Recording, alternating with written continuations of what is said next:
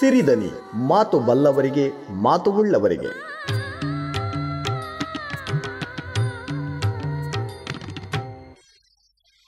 ನಮಸ್ಕಾರ ಎಲ್ರಿಗೂ. ನಾನು ಜ್ಯೋತಿ ಸಾಲಿಗ್ರಾಮ. ನನ್ನ ಇವತ್ತಿನ ಕಥೆಯ ಹೆಸರು ಕಾಣದ ಪ್ರೀತಿ. ಹೀಗೇಕಾಯ್ತು? ಎಂದು ತಲೆಯ ಮೇಲೆ ಕೈ ಹೊತ್ತು ಯೋಚಿಸುತ್ತಾ ಕುಳಿತಿದ್ದರು ರಾಮಮೂರ್ತಿ. ನನ್ನ ಮಗಳು ಇಂಥ ನಿರ್ಧಾರ ತೆಗೆದುಕೊಳ್ಳಿಕ್ಕೆ ಸಾಧ್ಯವೇ ಇಲ್ಲ. ಇದ್ರ ಹಿಂದೆ ಯಾರ ಕೈವಾಡವಿರಬಹುದು ಎಂದು ಎಷ್ಟು ಯೋಚಿಸಿದ್ರೂ ತಿಳಿಯದಾಯಿತು. ಮಧ್ಯಾಹ್ನದ ಊಟ ಮುಗಿಸಿ ಸ್ವಲ್ಪ ಹೊತ್ತು ವಿಶ್ರಾಂತಿ ಎಂದು ಮಲಗುವವರು ಇಂದು ಮಲಗಲೂ ಆಗದೆ ಕುಳಿತುಕೊಳ್ಳಲೂ ಆಗದೆ ಯೋಚನೆಯಿಂದ ಕಂಗೆಟ್ಟಿದ್ದರು. ಆ ಹೊತ್ತಿಗೆ ಗಂಡನ ಈ ಅವಸ್ಥೆಯನ್ನು ನೋಡಿ ಪತ್ನಿ ಭಾಗೀರಥಿಯವರು ಕೂಡ ಚಿಂತೆಗೀಡಾದರು. ಈ ಸಮಸ್ಯೆಗೆ ಶುಭಮಂಗಳ ಹೇಗೆ ಹಾಡುವುದು ಇಬ್ಬರಿಗೂ ತಿಳಿಯದಾಗಿತ್ತು. ಈ ಯೋಚನೆಯ ಮಧ್ಯೆ ಮೊಮ್ಮಗಳನ್ನು ಶಾಲೆಯಿಂದ ಕರ್ಕೊಂಡು ಬರಬೇಕು ಎಂದು ನೆನಪಾಗಿ ಗಂಡನಿಗೆ ಹೇಳಿದ್ರು, ರೀ, ನೀವೆಷ್ಟು ಯೋಚಿಸಿದ್ರು ಅಷ್ಟೇ. ತಲೆ ಕೂದಲು ಬಿಳಿಯಾಗಿ ಆಯಿತು. ಈ ಸಮಸ್ಯೆಗೆ ಏನು ಮಾಡೋಣ ಅಂತ ಮತ್ತೆ ನೋಡೋಣ. ಮೊದಲು ಹೋಗಿ ವಿಸ್ಮೃತಿಯನ್ನು ಶಾಲೆಯಿಂದ ಕರ್ಕೊಂಡು ಬನ್ನಿ ಎಂದರು. ರಾಮಮೂರ್ತಿಯವರು ಹೆಂಡತಿಯ ಮಾತಿನಿಂದ ಎಚ್ಚರವಾದಂತಾಗಿ ಗಡಿಬಿಡಿಯಿಂದ ಹೊರಟರು. ಅವರು ಹೋಗುವಷ್ಟರಲ್ಲಿ ಶಾಲೆ ಬಿಟ್ಟು ಐದು ನಿಮಿಷವಾಗಿತ್ತು. ಕ್ಲಾಸ್ ರೂಮಿನ ಬಾಗಿಲ ಬಳಿಗೆ ಕಾಯುತ್ತಿದ್ದ ವಿಸ್ಮೃತಿ ಅಚ್ಚನನ್ನು ನೋಡುತ್ತಿದ್ದಂತೆ ಓಡಿ ಬಂದು ಕೈ ಹಿಡಿದುಕೊಂಡಳು. ಮೊಮ್ಮಗಳನ್ನ ಕ್ಲಾಸ್ ರೂಮಿನಿಂದ ಎತ್ತಿಕೊಂಡು ಬಂದು ಅಜ್ಜ ಗಾಡಿಯಲ್ಲಿ ಕುಳ್ಳಿರಿಸಿ ಮನೆಯ ಕಡೆ ಹೊರಟರು. ದಾರಿಯುದ್ದಕ್ಕೂ ರಾಮಮೂರ್ತಿಯವರ ತಲೆಯಲ್ಲಿ ಅದೇ ಯೋಚನೆ. ಆ ಯೋಚನೆಗೆ, ಪ್ರಶ್ನೆಗಳಿಗೆ ಕೊನೆಯೆಂದೋ ಸಂಜೆ ಏಳು ಗಂಟೆ. ಮನೆಯ ಆರಾಮ ಕುರ್ಚಿಗೊರಗಿ ರಾಮಮೂರ್ತಿಯವರು ಕುಳಿತಿದ್ದರು. ಹೆಜ್ಜೆ ಸದ್ದಾಯಿತೆಂದು ತಲೆ ಎತ್ತಿದರು. ಹೌದು, ಮಗಳು ಸೌಮ್ಯ ಎದುರು ನಿಂತಿದ್ದಾಳೆ. ಮುಖ ಗಡುಸಾಗಿದೆ. ಕಣ್ಣಲ್ಲಿ ಕೋಪವೂ ಇಣುಕುತ್ತಿದೆ ಮಗಳು ಏನು ಮಾತನಾಡಲು ಬಂದಿದ್ದಾಳೆ? ಮತ್ತೆ ಅದೇ ವಿಷಯದ ಬಗ್ಗೆ ಚರ್ಚೆಯೇ? ನನಗಿಷ್ಟವಿಲ್ಲದ್ದು. ಆದರೆ ಈ ವಿಷಯಕ್ಕೆ ಪೂರ್ಣ ವಿರಾಮ ಹಾಕಲು ಮಾತನಾಡಲೇಬೇಕು. ಯೋಚಿಸಿ ತಲೆಕೆಡಿಸಿಕೊಂಡಿದ್ದು ಸಾಕು. ನನ್ನ ಮನಸ್ಸಿನಲ್ಲಿದ್ದದನ್ನು ನೇರವಾಗಿ ಹೇಳಿಬಿಡೋಣ ಎಂದು ತೀರ್ಮಾನಿಸಿ ಮಗಳ ಮುಖವನ್ನು ದಿಟ್ಟಿಸುತ್ತಾ, ಹೇಳು ಸೌಮ್ಯ, ಎಂದರು. ಅಪ್ಪ, ನಾನು ಹೇಳುವುದನ್ನು ಈಗಾಗಲೇ ಹೇಳಿದ್ದೇನೆ. ಇನ್ನು ಹೇಳಲು ಏನೂ ಇಲ್ಲ. ನನ್ನ ನಿರ್ಧಾರಕ್ಕೆ ನಿಮ್ಮ ಸಪೋರ್ಟ್ ಬೇಕು ನನಗೆ ಅಷ್ಟೇ ಎಂದು ಅಪ್ಪನ ಮುಖವನ್ನು ನೋಡಿದಳು.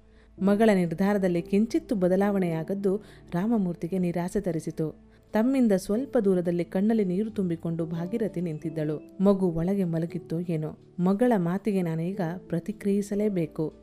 ಸಿಟ್ಟು ಮಾಡಿಕೊಂಡು ಪ್ರಯೋಜನವಿಲ್ಲ ಎಂದು ಯೋಚಿಸಿ ಧ್ವನಿಯನ್ನು ತಣ್ಣಗೆ ಮಾಡಿಕೊಂಡು ಹೇಳಿದರು, ಸೌಮ್ಯ, ನನಗೆ ನಿನ್ನ ನಿರ್ಧಾರ ಸ್ವಲ್ಪವೂ ಹಿಡಿಸಿಲ್ಲ. ನಿನ್ನ ಗಂಡನ ಬಗ್ಗೆ ಅಲ್ಲದಿದ್ದರೂ ಮಗುವಿನ ಭವಿಷ್ಯದ ಬಗ್ಗೆ ನೀನು ಯೋಚಿಸಲೇಬೇಕು. ಗಂಡನಿಂದ ಬೇರೆಯಾಗಿ ಬದುಕುವುದು ಅಂದುಕೊಂಡಷ್ಟು ಸುಲಭವಲ್ಲ. ನೀನು ಗಂಡನಿಂದ ದೂರಾಗಬೇಕು ಅಂದುಕೊಂಡ ಕಾರಣ ಯಾರೂ ಒಪ್ಪುವಂಥದ್ದಲ್ಲ. ಈಗಲಾದರೂ ಅಪ್ಪ ನನ್ನ ಪರವಾಗಿ ನಿಲ್ಲಬಹುದು ಎಂದುಕೊಂಡಿದ್ದ ಸೌಮ್ಯನಿಗೆ ಅಪ್ಪನ ಮಾತಿನಿಂದ ಭ್ರಮನಿರಸನವಾಯಿತು. ನನ್ನ ನಿರ್ಧಾರದ ಪರವಾಗಿ ನಾನೇ ಮಾತನಾಡಬೇಕು. ಬೇರೆ ಯಾರೂ ನನ್ನ ಜೊತೆಗಿಲ್ಲ ಎಂಬುದನ್ನು ಅರ್ಥ ಮಾಡಿಕೊಂಡಳು. ತನ್ನ ವಕಾಲತ್ತು ತಾನೇ ವಹಿಸಿಕೊಂಡಳು. ಪ್ಲೀಸ್ ಸ್ಟಾಪ್ ಅಪ್ಪ. ಅಟ್ಲೀಸ್ಟ್ ಈಗಲಾದರೂ ನೀವು ನನ್ನ ನಿರ್ಧಾರವನ್ನು ಬೆಂಬಲಿಸ್ತೀರಿ ಅಂದ್ಕೊಂಡಿದ್ದೆ. ಇಲ್ಲ, ನೀವು ಯಾವತ್ತಿಗೂ ಬದಲಾಗಲ್ಲ. ನಾನು ನಿಮ್ಮಿಂದ ಏನು ನಿರೀಕ್ಷೆ ಮಾಡೋ ಹಾಗೇ ಇಲ್ಲ. ನಾನೆಂದರೆ ನಿಮ್ಗೆ ಯಾವಾಗಲೂ ತಾತ್ಸಾರವೇ. ಇದೇ ನಿರ್ಧಾರನ ನಿಮ್ಮ ಮುದ್ದಿನ ಮಗಳು ರಮ್ಯ ತಗೊಂಡಿದ್ರೆ ಸಪೋರ್ಟ್ ಮಾಡ್ತಿದ್ರಿ. ಆದರೆ ನಾನು ಏನು ಮಾಡಿದರೂ ತಪ್ಪು. ನೀವು ಹೇಳಿದ ಪ್ರತಿ ಮಾತನ್ನು ನಾನು ಕೇಳಬೇಕು. ನಿಮ್ಮ ನಿರ್ಧಾರಕ್ಕೆ ತಲೆಬಾಗಬೇಕು. ತಂದೆ ತಾಯಿ ಏನು ಹೇಳಿದ್ರು ನಮ್ಮ ಒಳ್ಳೆಯದಕ್ಕೆ ಅಂತ ಅಂದ್ಕೊಂಡು ನೀವು ಹೇಳಿದ್ದೆಲ್ಲ ಕೇಳಿದೆ. ನಿಮ್ಮ ಸ್ನೇಹಿತನ ಮಗ ಶ್ರೀಮಂತರು ಅಂತ ಪೋಲಿಯೋ ಆದ ಹುಡುಗನನ್ನು ಮದುವೆ ಮಾಡ್ಕೊ ಅಂದಾಗ ಅದನ್ನು ಕೇಳಿದೆ. ಅದರ ಪ್ರತಿಫಲ ಈಗ ಅನುಭವಿಸ್ತಾ ಇದ್ದೀನಿ. ರಮ್ಯಾ ಥರ ನನಗೂ ನಂದೇ ಆದ ಕನಸುಗಳಿದೆ ಅಂತ ನೀವು ಯಾವತ್ತೂ ಯೋಚಿಸಿಲ್ಲ. ಇಲ್ಲಿ ತನಕ ಎಲ್ಲಾನು ನೀವು ಹೇಳಿದ ಹಾಗೆ ಆಗಿದೆ. ಆದರೆ ಇನ್ಮುಂದೆ ನನ್ನ ಬದುಕು ನಾನು ಅಂದ್ಕೊಂಡ ಹಾಗೇನೆ ನಡೆಯುತ್ತೆ. ನನ್ನ ನಿರ್ಧಾರ ಇದು. ಇದೇ ಫೈನಲ್ ಅಂತ ಹೇಳಿ ಸೀದಾ ರೂಮಿಗೆ ಹೋಗಿ ಬಾಗಿಲು ಹಾಕಿಕೊಂಡಳು. ಹಾಸಿಗೆ ಮೇಲೆ ಕುಳಿತು ಎಷ್ಟು ಅತ್ತರೂ ಕಣ್ಣೀರು ಮುಗಿಯುತ್ತಿಲ್ಲ. ತನ್ನ ಮದುವೆ ದಿನಗಳು ನೆನಪಾಗತೊಡಗಿತು. ವಿಕ್ರಾಂತ್ ನನ್ನ ಮದುವೆ ಆಗಲು ಸೋಮನಿಗೆ ಕಿಂಚಿತ್ತೂ ಇಷ್ಟವಿರಲಿಲ್ಲ. ನೋಡಲು ಸುಂದರವಾಗಿದ್ದ, ಅನುಕೂಲವಂತರೂ ಹೌದು, ಆದರೆ ಅವನ ಬಲಗಾಲಿಗೆ ಬಲವೇ ಇರಲಿಲ್ಲ. ನನ್ನಂಥ ವಿದ್ಯಾವಂತೆ, ಸುಂದರಿ ಆ ಹುಡುಗನನ್ನು ಮದುವೆ ಆಗುವುದೇ ಅನಿಸಿತ್ತು. ಆದರೆ ಮಾತನಾಡುವ ಧೈರ್ಯವಿರಲಿಲ್ಲ. ಮದುವೆಯೂ ಆಯಿತು, ಮಗುವೂ ಆಯಿತು. ಆದರೆ ಇಬ್ಬರ ನಡುವೆ ಅನುರಾಗ ಚಿಗುರೊಡೆಯಲಿಲ್ಲ. ಗಂಡ ಹೆಂಡತಿಯಂತೆ ಬದುಕ್ತಿದ್ರು ಅಷ್ಟೇ. ಮಗುವಿಗೆ ಐದು ವರ್ಷ ಆಗ್ತಿದ್ದಂತೆ ಸೌಮ್ಯನ ಸಂಸಾರ ವೈರಾಗ್ಯ ಜಾಸ್ತಿಯೇ ಆಯಿತು. ಮನೆಯಲ್ಲಿರುವುದಕ್ಕಿಂತ ಕೆಲಸಕ್ಕೆ ಹೋದರೆ ನನ್ನ ಮನಸ್ಸಿಗೆ ಸ್ವಲ್ಪವಾದರೂ ನೆಮ್ಮದಿ ಸಿಗಬಹುದೇನೋ ಅನಿಸಿ ಗಂಡನ ಒಪ್ಪಿಗೆ ಪಡೆದು ಕೆಲಸಕ್ಕೆ ಸೇರಿಕೊಂಡ್ಳು. ಅಲ್ಲಿಯೇ ಪರಿಚಯವಾಗಿದ್ದು ಪ್ರಶಾಂತ್. ಆರು ಅಡಿ ಎತ್ತರದ, ನಗು ಮೊಗದ, ಯಾವಾಗಲೂ ಹಾಸ್ಯ ಚಟಕ್ಕೆ ಹಾರಿಸುತ್ತಿದ್ದ ಪ್ರಶಾಂತ್ ಆಫೀಸ್ನಲ್ಲಿ ಎಲ್ಲ ಹುಡುಗಿಯರ ಅಚ್ಚುಮೆಚ್ಚು. ಸೌಮ್ಯ ಆಫೀಸ್ಗೆ ಸೇರಿದ ಮೇಲೆ ಪ್ರಶಾಂತ್ ಸ್ವಲ್ಪ ಜಾಸ್ತಿ ಅನ್ನೋ ಹಾಗೆ ಸೌಮ್ಯ ಜೊತೆ ಮಾತಾಡ್ತಾ ಇದ್ದಾನೆ ಅನ್ನೋದು ಉಳಿದ ಹುಡುಗಿಯರ ಅಭಿಪ್ರಾಯ. ಆದರೆ ಆಶ್ಚರ್ಯವೆಂಬಂತೆ ಅವನ ಸನಿಹ ಮಾತು ಸೌಮ್ಯನಿಗೂ ಇಷ್ಟವಾಗತೊಡಗಿತು. ನನಗೂ ಪ್ರಶಾಂತ್ನಂಥ ಬಾಳ ಸಂಗಾತಿ ಸಿಗಬಾರ್ದಿತ್ತಾ ಅಂತ ಅನ್ನಿಸತೊಡಗಿತು. ಇಬ್ಬರ ನಡುವಿನ ಆತ್ಮೀಯತೆ ದಿನದಿಂದ ದಿನಕ್ಕೆ ಜಾಸ್ತಿ ಆಯಿತು. ಸೌಮ್ಯಳಿಗೆ ಗಂಡ ವಿಕ್ರಾಂತ್ನ ಸನಿಹವೇ ಬೇಡವೆನ್ನಿಸ್ತು. ಇದೊಂದು ಅರ್ಥವಿಲ್ಲದ ದಾಂಪತ್ಯ ಎಂಬ ಯೋಚನೆ ತಲೆಯೊಳಗೆ ಕುಳಿತು ಬಿಟ್ಟಿತು. ಸೌಮ್ಯನಿಗೆ ನಾನು ಪ್ರಶಾಂತ್ನನ್ನು ಪ್ರೀತಿಸ್ತಿದ್ದೇನೆ ಎಂದು ಒಂದು ದಿನ ಮನದಟ್ಟಾಯಿತು. ಆದರೆ ಪ್ರಶಾಂತ್ ತಾನಾಗಿ ನಿನ್ನನ್ನು ಪ್ರೀತಿಸ್ತೇನೆ ಅಂತ ಹೇಳಿಲ್ಲ. ಆದರೆ ಅವನ ನಡೆ ನುಡಿ ನೋಡಿದರೆ ಅವನು ಖಂಡಿತ ನನ್ನ ಇಷ್ಟಪಡ್ತಾನೆ. ನಾನು ವಿವಾಹಿತಳು ಅಂತ ಹಿಂದೇಟು ಹಾಕ್ತಿರಬಹುದು ಅಂತ ಯೋಚಿಸಿದ್ಲು. ಆ ವಿಷಯದ ಬಗ್ಗೆ ತಾನೇ ಮಾತನಾಡಿ ಖಚಿತಪಡಿಸಿಕೊಳ್ಳುವುದು ಒಳ್ಳೆಯದು ಅಂದ್ಕೊಂಡ್ಳು ಅವಕಾಶಕ್ಕಾಗಿ ಕಾದಳು. ಒಂದು ದಿನ ಬೆಳಿಗ್ಗೆ ಪ್ರಶಾಂತ್ಗೆ ಕಾಲ್ ಮಾಡಿ ನಿಮ್ಮ ಹತ್ರ ಸ್ವಲ್ಪ ಮಾತಾಡೋದಿದೆ, ಸಂಜೆ ಆಫೀಸ್ ಮುಗಿದ ಮೇಲೆ ಕೃಷ್ಣ ಪಾರ್ಕ್ನಲ್ಲಿ ಸಿಗೋಣವೆ? ಅಂತ ಕೇಳಿದ್ಲು. ಅವನು, ಆಗಬಹುದು ಎಂದ. ನನ್ನ ಲೈಫ್ನಲ್ಲಿ ಯಾವತ್ತೂ ಯಾರ ಬಳಿಯೂ ಪ್ರೇಮ ನಿವೇದನೆ ಮಾಡಿಕೊಂಡಿಲ್ಲ. ಅಂತಹ ಅವಕಾಶನೂ ಸಿಗಲಿಲ್ಲ. ಈಗ ಪ್ರಶಾಂತ್ ಬಳಿ ನಾನು ಅವನನ್ನೇ ಪ್ರೀತಿಸೋ ವಿಷಯ ಹೇಗೆ ಹೇಳೋದು? ಹೇಗಾದರೂ ಸರಿ, ಹೇಳಲೇಬೇಕು ಎಂದು ಮನಸ್ಸು ಗಟ್ಟಿ ಮಾಡಿಕೊಂಡ್ಲು. ಸಂಜೆ ಪಾರ್ಕ್ನಲ್ಲಿ ಭೇಟಿಯಾದಾಗ ಇಬ್ಬರೂ ಸ್ವಲ್ಪ ಹೆಚ್ಚೇ ಆತಂಕಗೊಂಡಿದ್ರು. ಪ್ರಶಾಂತ್ ಮುಖದಲ್ಲಿ ಈ ಆತಂಕವೇಕೆ? ಸೌಮ್ಯನಿಗೆ ಅರ್ಥವಾಗಲಿಲ್ಲ. ತಡವರಿಸಿ ಸೌಮ್ಯ ಪ್ರಶಾಂತ್ಗೆ ತನ್ನ ಮನದ ಮಾತು ಹೇಳಿದಾಗ ಪ್ರಶಾಂತ್ ಖುಷಿಯಾದ, ಅರೆಕ್ಷಣದಲ್ಲಿ ಚಿಂತಿತನಾದ. ಅವನ ಮುಖದ ಭಾವನೆಗಳನ್ನು ಅರ್ಥೈಸುವಲ್ಲಿ ಸೌಮ್ಯ ಸೋತಳು. ಅಷ್ಟರಲ್ಲಿ ಪ್ರಶಾಂತ್ ಮಾತು ಶುರುವಿಟ್ಕೊಂಡ, ನೀವು ನಿಮ್ಮ ಗಂಡನಿಗೆ ವಿಚ್ಛೇದನ ಕೊಟ್ಟು ಬರುವುದಾದರೆ ನಾನು ಖಂಡಿತ ನಿಮ್ಮನ್ನು ಮದುವೆ ಆಗ್ತೇನೆ. ನಿಮ್ಮ ಮಗುವನ್ನು ನನ್ನ ಮಗಳಂತೆ ನೋಡಿಕೊಳ್ತೇನೆ. ಆದರೆ ಇದಕ್ಕೆ ನಿಮ್ಮ ಮನೆಯವರು ಗಂಡ ಒಪ್ಪಬೇಕು ಅವರೆಲ್ಲ ಒಪ್ಪಿದ್ರೆ ಮಾತ್ರ ನಮ್ಮ ಮದುವೆ ಸಾಧ್ಯ, ಎಂದನು. ಇದೆಂಥ ಮಾತು? ನಮ್ಮ ಮದುವೆಗೆ ನನ್ನ ಗಂಡ ಒಪ್ಪಬೇಕೆ ಅವರು ವಿಚ್ಛೇದನಕ್ಕೆ ಒಪ್ಪುವುದೇ ಕಷ್ಟ. ಅಂಥದ್ರಲ್ಲಿ ನನ್ನ ಇನ್ನೊಂದು ಮದುವೆಗೆ ಒಪ್ಪಬೇಕೆ ಈ ಪ್ರಶಾಂತ್ ಯಾಕೆ ಹೀಗೆ ಮಾತಾಡ್ತಾ ಇದ್ದಾರೆ? ಆಗ ಪ್ರಶಾಂತ್ ಹೇಳಿದ, ನೋಡಿ ಸೌಮ್ಯ, ನಿಮ್ಮಿಂದ ನಾನು ಹೇಳಿದ್ದು ಮಾಡೋದು ಸಾಧ್ಯ ಇದ್ದರೆ ನಾನು ಖಂಡಿತ ನಿಮ್ಮನ್ನು ಮದುವೆ ಆಗ್ತೀನಿ. ಯೋಚಿಸಿ ನಿರ್ಧಾರ ಮಾಡಿ, ಎಂದು ಹೇಳಿ ಅಲ್ಲಿಂದ ಹೊರಟು ಹೋದ. ಆ ನಂತರ ಯೋಚಿಸಿ ಹಣ್ಣಾದ ಸೌಮ್ಯ, ಪ್ರೀತಿ ಇಲ್ಲದ ದಾಂಪತ್ಯದಲ್ಲಿ ಸುಖವಿಲ್ಲ ಎಂದು ಯೋಚಿಸಿ ವಿಕ್ರಾಂತನಿಂದ ಮೊದಲು ಬೇರೆಯಾಗುವುದು, ಆಮೇಲೆ ನನ್ನ ಮದುವೆ ವಿಷಯ ಹೇಳುವುದು ಎಂದು ನಿರ್ಧರಿಸಿ ತನ್ನ ನಿರ್ಧಾರದ ಬಗ್ಗೆ ತಂದೆ ತಾಯಿಯರಿಗೆ ತಿಳಿಸಿದಳು. ಆ ಕಾರಣಕ್ಕಾಗಿಯೇ ಹದಿನೈದು ದಿನಗಳಿಂದ ತವರು ಮನೆಯಲ್ಲೇ ಉಳಿದಿದ್ಲು.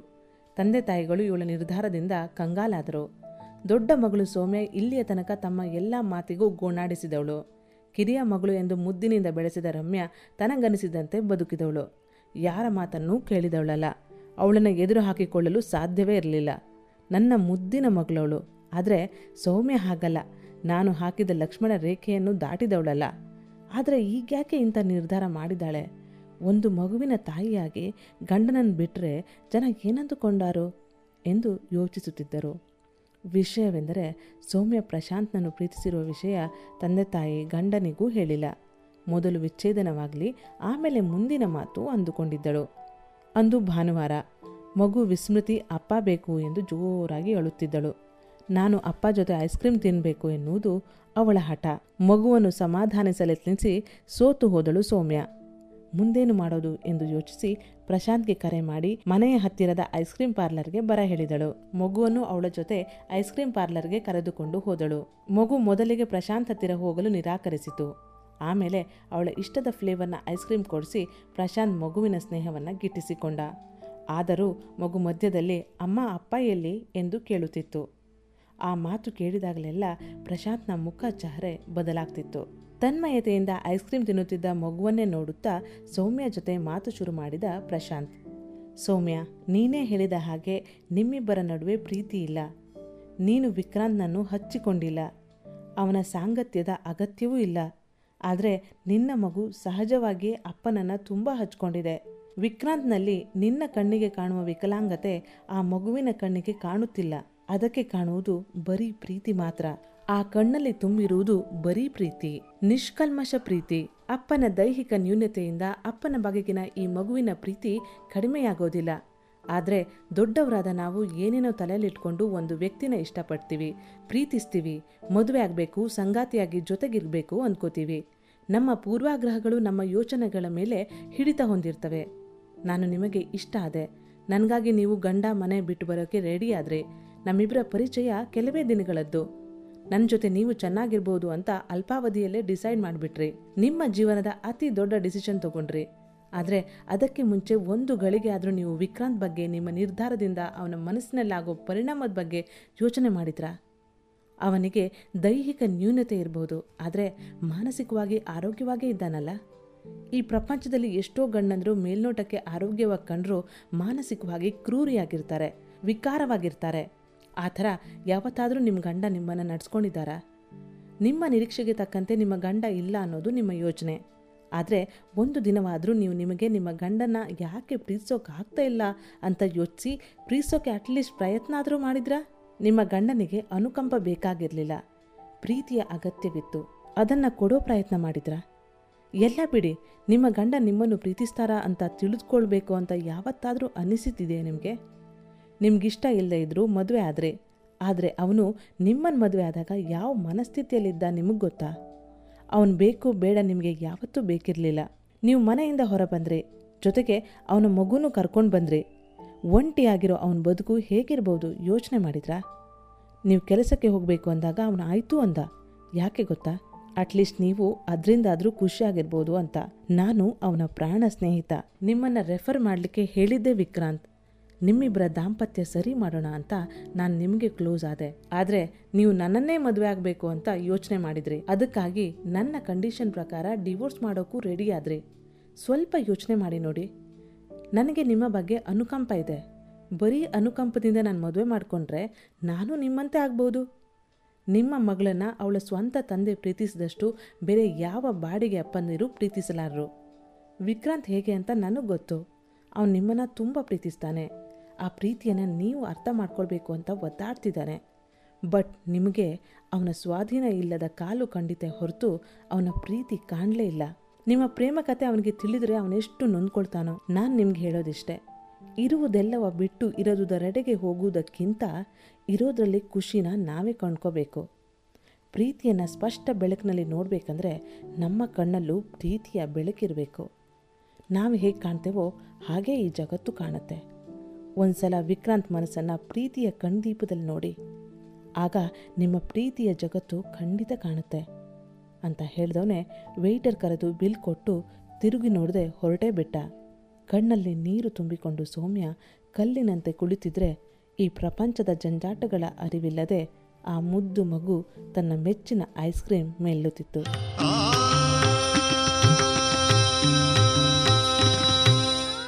ಸಿರಿದನಿ ಮಾತು ಬಲ್ಲವರಿಗೆ ಮಾತು ಉಳ್ಳವರಿಗೆ.